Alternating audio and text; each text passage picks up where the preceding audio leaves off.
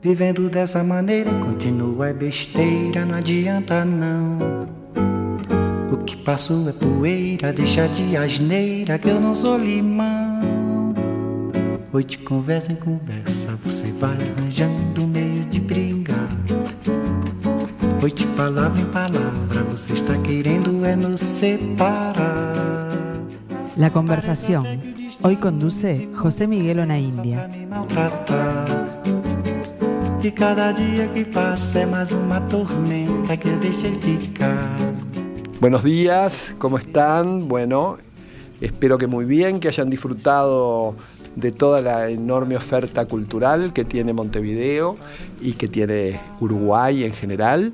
Eh, hoy tengo acá en el estudio, eh, al lado mío, una visita realmente muy especial para mí porque eh, se trata de una gran artista, de una artista que conocí en, el primer momento en que yo empecé a, vivir en, Uruguay, ya la conocía por sus grabaciones, pero bueno, tuve el placer de conocerla personalmente en el primer año que trabajé en el Teatro Solís y que eh, además de ser una gran artista, hoy tiene una enorme responsabilidad en la política cultural de la ciudad, que es la dirección del Teatro Solís, y como se imaginarán me estoy refiriendo a Malena Muyala. ¿Cómo estás, Malena?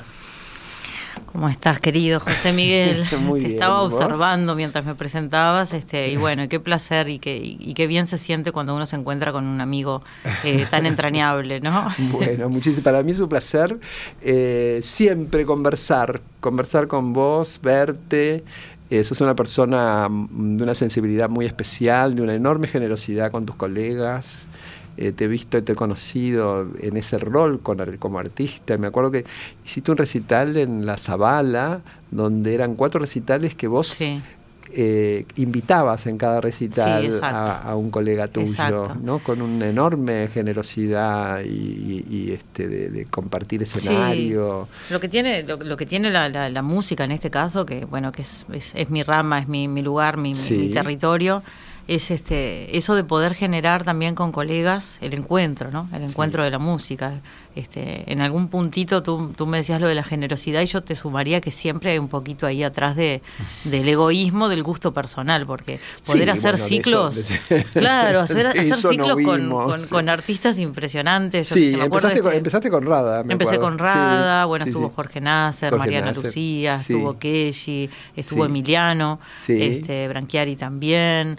Eh, Juan Campodónico. Entonces, a medida que también se fue empezando a correr la voz de que estaba este ciclo, que además tenía una particularidad este, que, ojalá lo pueda volver a, repetir, que eran las salas Zabala Muniz, con los cuatro frentes, y nos sentábamos en ronda y cada artista que iba ingresando ya se iba quedando en el escenario, ¿no? Era como un gran fogón. Este, y empezó a generar este una un, disfrute que, bueno, la Arbanoa, que estaba eh, en una de, de las fechas, creo que fue a la segunda y después vino a la tercera y a la cuarta y en la tercera ya dijo, ¿puedo entrar en algún momento al escenario? Y no estaba en plan, pero que se empezó a generar ese espíritu, ¿no? De, de, comunidad, de encuentro, de camaradería. Sí. Bueno, esa sala tiene una, una, particularidad muy especial, ¿no? Tiene esa posibilidad sí, de, modificarse. De, bueno, hoy es una gallera. Hoy es una gallera, exactamente. Este, bueno, un poco de eso. Ya que entraste vos con la gallera, eh, bueno fuiste la protagonista junto con otras este, mm, con, otros artistas y con otros funcionarios culturales de, yo creo que es un acontecimiento único. A mí no me gusta mm, las cosas muy fundacionales ni, pero pero creo que fue un acontecimiento lo de Macondo que transcurrió durante todo el mes de octubre desde el primero hasta el 25 de octubre. Eh, realmente fue algo y cómo, cómo te, te, sentiste transformar porque le, dedicaste el teatro cosa que no es nada fácil no sí, sí sí, Este, a, nivel emocional creo que es como el cierre de 100 años de soledad, ¿no? Ese, es, temporal lo que pasó, eh, por, se volaba todo en el sentido de, eh, en, el sentido positivo, ¿no? De lo que fue la creatividad, el poner en ejercicio y en trabajo a tantos equipos de trabajo, como bien decías, porque empezamos desde lo desde lo, lo, más interno, que es bueno los equipos de trabajo del Teatro Solís, no todas las áreas trabajando, creando, pero después eso se expandió, porque bueno, también este, con, toda esta propuesta enorme que la trae Gabriel Calderón en un momento, este, desde, desde el Teatro de Croacia, que bueno, al final después nos terminamos quedando como con, con, ese, con esa idea, ¿no? con ese germen de poder este, homenajear a Gabo. Los socios originarios se fueron diluyendo y quedó Uruguay como cabeza. Por motivos este, orgánicos, de producciones y de tiempos y demás, este, todo fue orientando, que bueno, un poco también yo tengo esa filosofía filosofía en la vida, ¿no? Que las cosas hay que dejarlas que vayan decantando orgánicamente.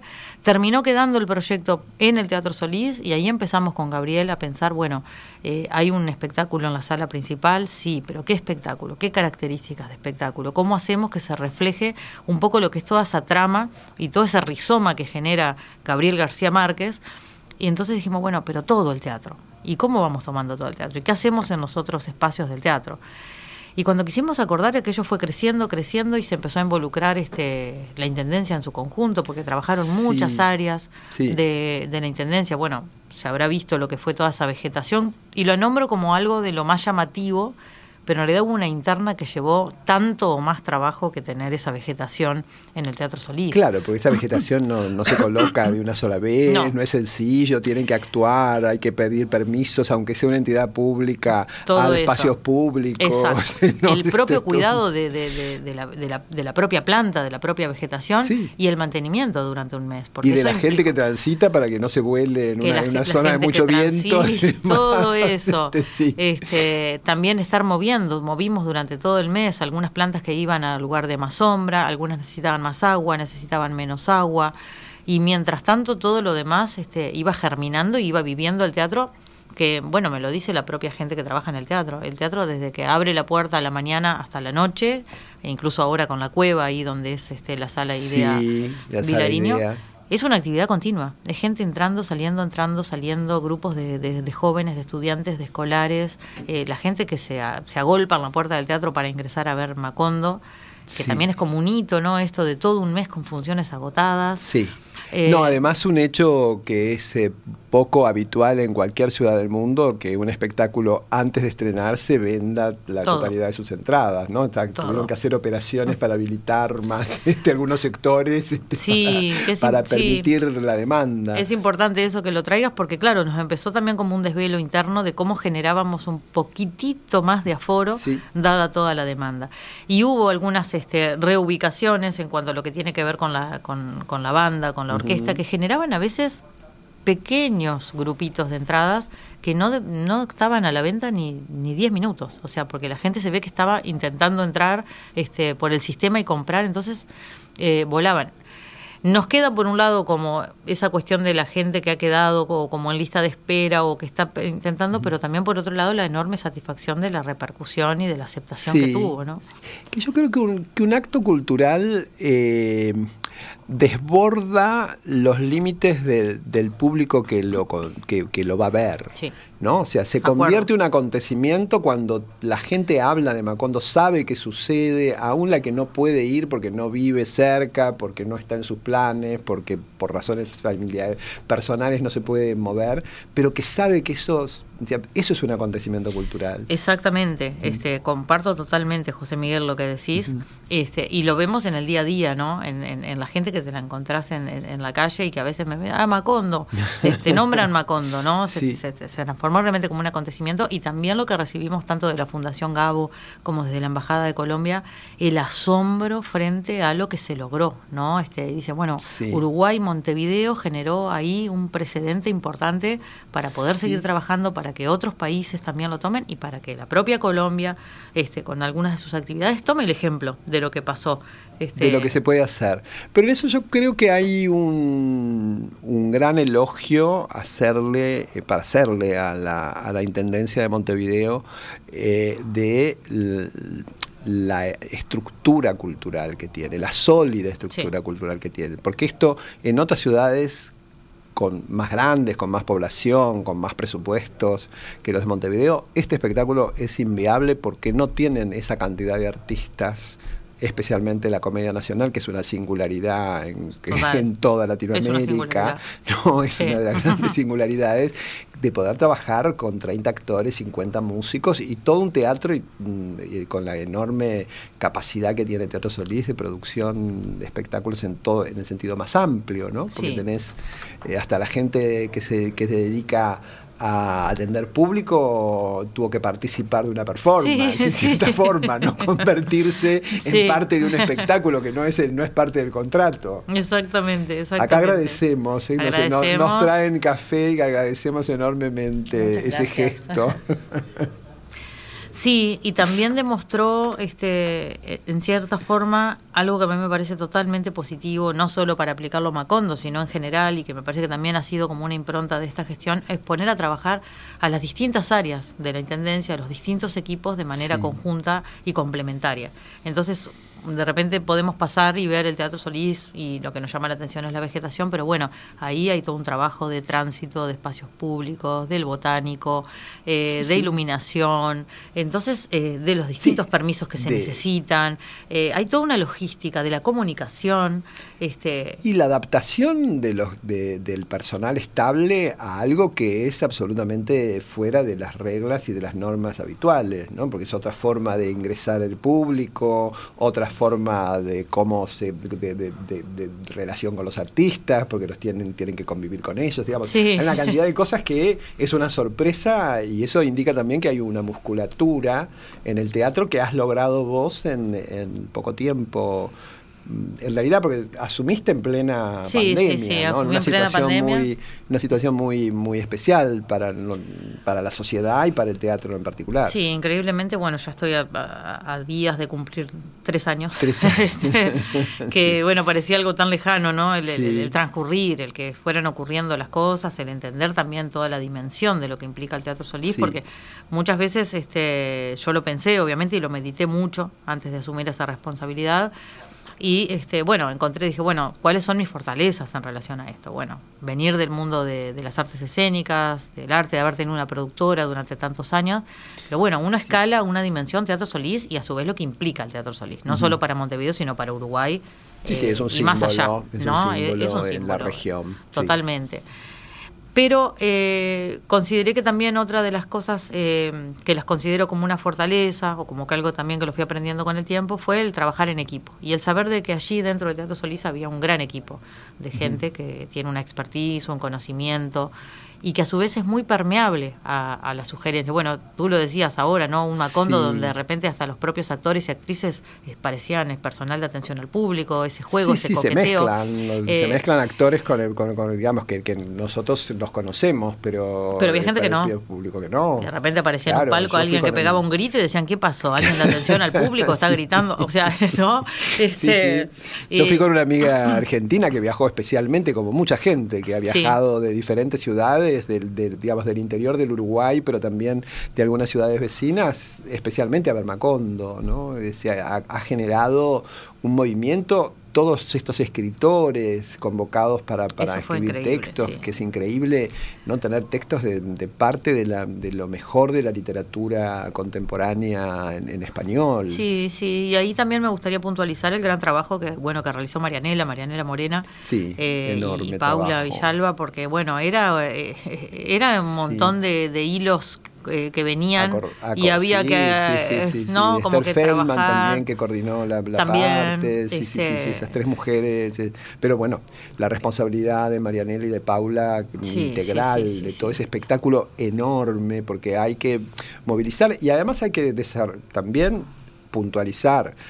Hoy es muy difícil en el mundo manejar 30 actores en escena. Muy difícil. es muy, difícil, para un director de escena que si tiene un elenco grande, tiene un elenco de 8 o de 9.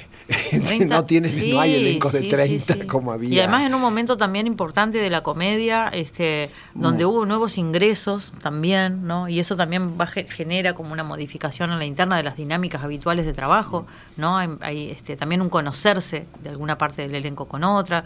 Eso eh, sí, porque hay nueve, sobre esos 30 actores hay nueve que, que, son, que son, recién incorporados y los pasantes que son... Y la dinámica de un martes a domingo también, para, para, actores y actrices y para músicos también, ¿no? Eso fue como todo un desafío. Yo les veía ingresar a veces por calle Reconquista y ya de lejos les veía la carita y decía, bueno, vamos, hay que meter, este, como decía Jorge Mori, siempre me decía, no hay que tener nervios, hay que tener nervio, ¿no? Apelar a ese nervio fue fundamental durante el mes de octubre, porque fue de una intensidad eh, todo lo que se iba generando. Y a su vez, todo el resto de las actividades que satelitaron y complementaron a ese gran espectáculo central de Macondo, que fueron más de 100 actividades. Impresionante. En eh, cuanto a música, la cantidad de periodistas, escritores, intelectuales, gente realmente... Y para las distintas edades también. Este, ahora, eh, hace, hace unos días, este, veía a, a, Vicky Style con, con hip hop, con talleres de hip hop y eran todas personas adolescentes, muy jovencitas, y se genera primero un taller, este, empiezan a encontrar como su forma de expresar, su lenguaje, sus palabras, terminan componiendo una canción, están en el Teatro Solís.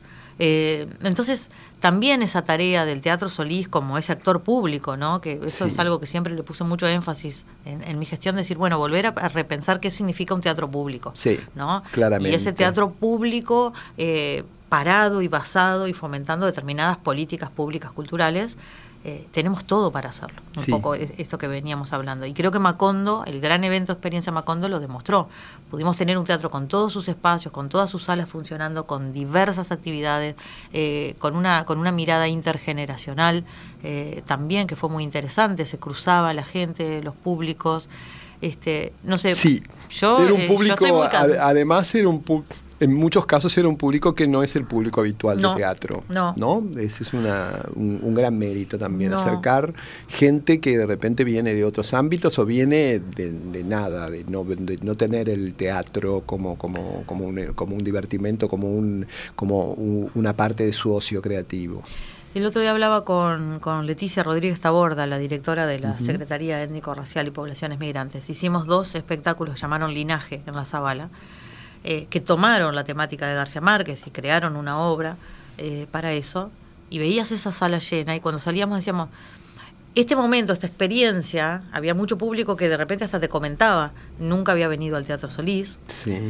El ingresar al Teatro Solís y el vivenciar dentro del Teatro Solís tiene que ser realmente una experiencia que a ti, ese ratito que tenemos ahí, este, en contacto con la gente, que sientan que no debe ser una, un evento único el haber venido al Solís. Claro. ¿Cómo generamos en ese momento que la persona que no está habituada a ir al teatro sienta que es un lugar que puede ser habitual? Que es un lugar que mm, puedo sentir la comodidad de venir. Claro. Que es un lugar que es mío, ¿no?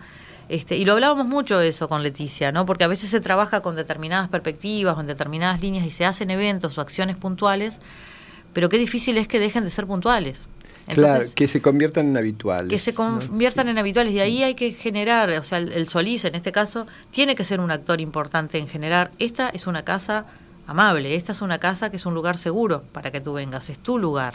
Sí. Y ahí hay que poner, este, por lo menos desde mi punto de vista, y eso fue una de las cosas que te comentaba, permeó muy bien en el equipo de trabajo del teatro, eh, que hoy por hoy cuando miramos la programación desde cada una de las áreas se le pone una mirada y ya está incorporado orgánicamente el pensar, bueno, a qué público va dirigido, qué estrategias eh, planteamos o presentamos aquí, cómo se comunica, este, cómo vamos generando ese lazo entre el público y los diversos públicos con el Teatro Solís. Sí, pero eso creo que lo has logrado porque eh, luego de la pandemia que se tenía tanto miedo a la, a la, a la vuelta de la gente a las salas, eh, el teatro prácticamente está casi siempre con una ocupación altísima y, o plena ocupación, ¿no? Realmente que, mm, y, en todo lo que programas tú desde la dirección, como también en las programaciones de los eh, de los elencos residentes. Sí, sí. creo que, hay una hay un como que nos complementamos muy bien con, con, los cuerpos con la lírica también, ¿no? También, sí, es un gran... Eh, tenemos tres títulos en el, en el año. Este, y también se va, eh, va permeando en los, en los equipos, en la, en, la filarmónica, en la banda, en la comedia, el entender de que, bueno, que ese es un camino posible, viable y desde mi punto de vista necesario. Es indispensable porque los elencos cuando tienen residen en una, en una casa determinada tienen que dialogar permanentemente, ¿no? O sea, son, forman parte, aunque jurídicamente tengan sus propias direcciones y sus propias sus autonomías, digamos, pero eso es un forma para el público forman un todo.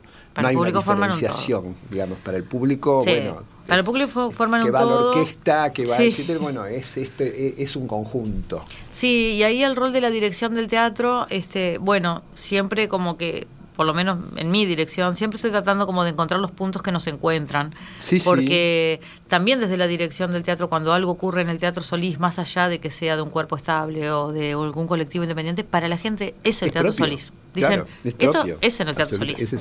Entonces este, es muy importante eso, como esa persistencia de seguir trabajando, de seguir generando el puente, el diálogo, el intercambio, eh, plantear los lineamientos, el plan estratégico, las líneas de trabajo, y no es una tarea que uno la dice, la escribe en un papel y eso funciona a partir del otro día. No, es un trabajo del día a día, de, tener la constancia, de ver cuando algo se empieza a modificar, volver a insistir sobre esos puntos, trabajar con los equipos este, para que vuelvan a poner una mirada sobre eso cuando eso está aflojando. Entonces, eh, claro, es como estar con el brazo eh, tenso, en tensión, este, durante todo el periodo que dura la gestión. Sí, por supuesto. Y bueno, tenés también otro desafío grande que es el tema de la temporada internacional, ¿no? que ahora mm, va a tener en noviembre una importante llegada. Ahora tiene una importante llegada desde el Teatro San Martín con el ballet contemporáneo. Estamos con cantata. Que, hace, muchos años que no vienen el teatro. Hace muchos años que no vienen. este Bueno, tuvimos la oportunidad, esto lo, eh,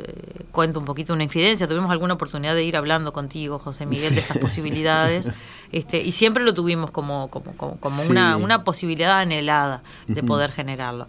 Eh, quizá quien nos está escuchando sabe que la complejidad que tiene a veces el poder traer un elenco, eh, muy grande, una, compañía internacional con todos los requerimientos y demás, y bueno, además brindarles eh, el mejor servicio posible en cuanto a la producción desde, desde el Teatro Solís.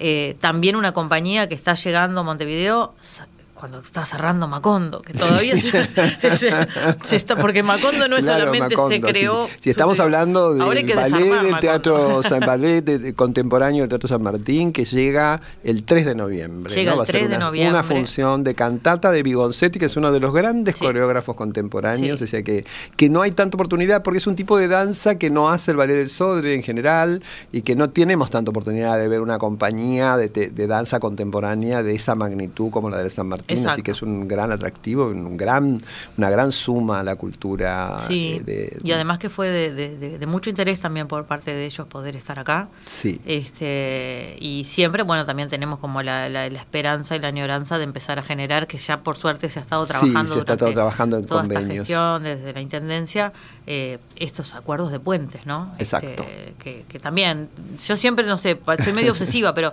siempre pienso no en las acciones puntuales, sino, bueno, en la sistematización este, y en la permanencia de algunos programas, de algunos proyectos, ¿no? Fortalecerlo. Y creo que esta es una enorme este, oportunidad de poder, que yo sé que ya había sucedido. Que, hay una muy importante marca de tu paso, de, de, tu... De, todo este periodo que ya estás en el teatro, eh, de que hay una singularización. Me parece que la gente sabe qué es lo que se encuentra en el Teatro Solís. ¿no? O sea, sabe que hay eh, que hay una, hay una línea de programación y, esto es lo importante, la singularidad frente a las ofertas de los otros teatros. ¿no? Sí, y además que este, creo que rompe también como un mito de que a veces empezar a generar, como, como abrir otras puertas o, poner el foco en, determinadas acciones afirmativas, en determinado sentido, en determinadas políticas culturales. Eh, muestra que hay espacio para todas. Sí, por supuesto. ¿no? Este, que no es que nada desplaza, una cosa no desplaza a la otra, sino porque aparte el teatro tiene la capacidad de hacerlo. este, y... Sí, y que es un teatro muy complejo porque es un teatro que no está eh, singularizado por disciplina, porque eh, a diferencia, por ejemplo, del Teatro Colón, que es un teatro lírico, coreográfico, o, digamos, este, en Solís tenés que hacer ópera, tenés que hacer conciertos, tenés que hacer música popular, digamos, hay, hay como, son, son salas de, mucho, de diferente tipo de producción y, y que recibe espectáculos de diferentes estéticas, o sea que es compleja la programación del teatro. Es compleja y, plantea como, como esta dicotomía o, una situación siempre que es muy delicada de resolver, que es que es un teatro de todo ¿no? Porque podemos decir es un teatro que tiene todo prácticamente. Sí, prácticamente todo. Prácticamente tiene todo. pero ¿cómo hacemos para que ese todo no quede como algo homogeneizado? O sea, que, que, que, no le genere una identidad. Porque si es de todo es muy difícil que uno genere la identidad dentro de ese teatro. Entonces, pues ese es el gran desafío. Pero tampoco podés generar compartimentos estancos muy evidentes. Es esto, es esto, es esto, es esto. No. Entonces, ¿cómo generás que haya ahí como que se amalgame de alguna manera? Que bueno, hay una presencia, hay eh, hay espectáculos variados, dirigidos a diversos públicos, prestando atención a esos públicos también para que puedan acceder y disfrutar eh, de, los distintos espectáculos y eventos. Eh, y sin generar la, gran partición, tampoco generar la gran, este, la gran masa, este, homogénea, ¿no? este, e, e, es, delicado, genera un gran trabajo eso. Es un gran desafío que lo estás haciendo maravillosamente bien. Bueno, muchas te, gracias. Te agradezco muchísimo este, que, hayamos compartido este rato aquí. Eh, nos vas a mandar una canción para que compartamos, porque fundamentalmente siempre sos un artista este, y aunque aunque estés en gestión seguís cantando y seguís este no no te has dedicado has hecho un sacrificio en realidad porque has dejado los escenarios montevideanos al menos te hecho alguna escapadita por ahí a Buenos Aires. una escapadita y este, después este amigos y amigas colegas que me están invitando siempre que pueden a sus escenarios y voy y, eh, vas, el vicio. vas invitada pero has, has, hecho un paréntesis que es un sacrificio para siempre para, para un artista gracias para hacer un servicio a la comunidad. Así que eso es un gran mérito también. Un placer estar acá contigo. Igualmente, un abrazo. Un abrazo. Gracias por estar. Hasta luego, nos vemos en la próxima.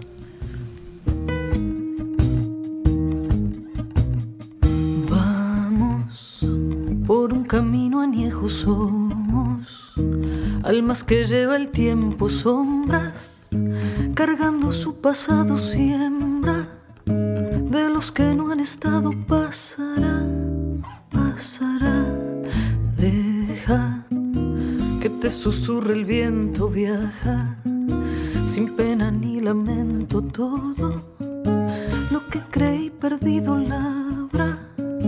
Las huellas del destino pasará, pasará, pasa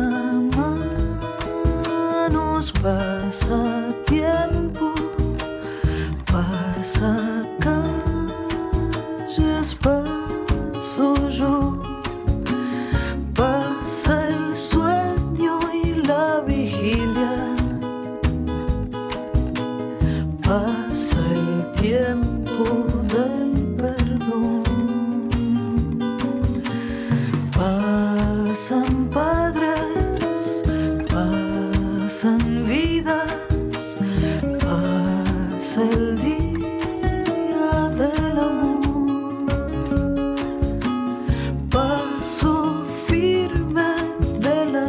存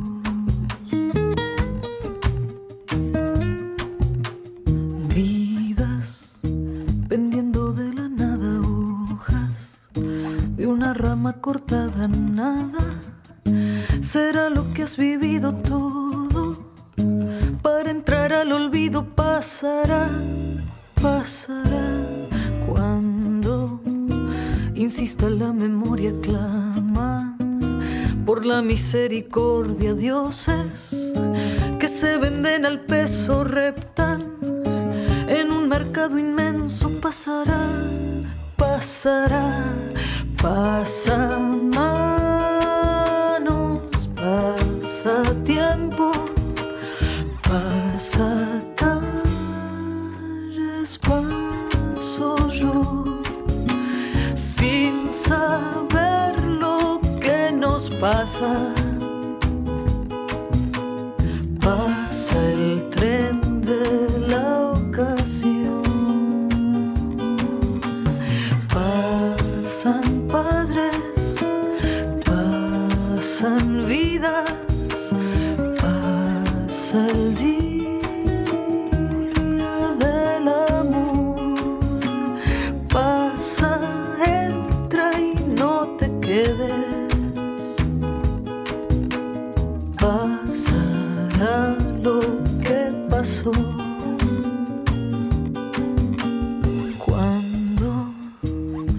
Se haya apagado solo.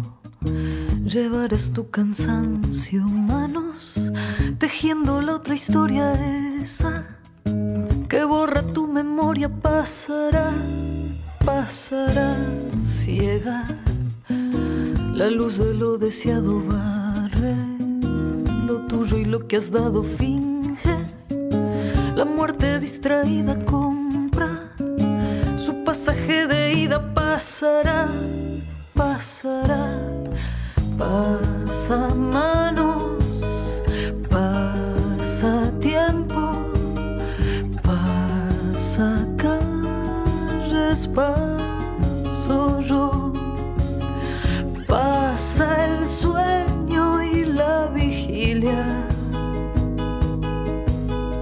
Pasa el tiempo del perdón.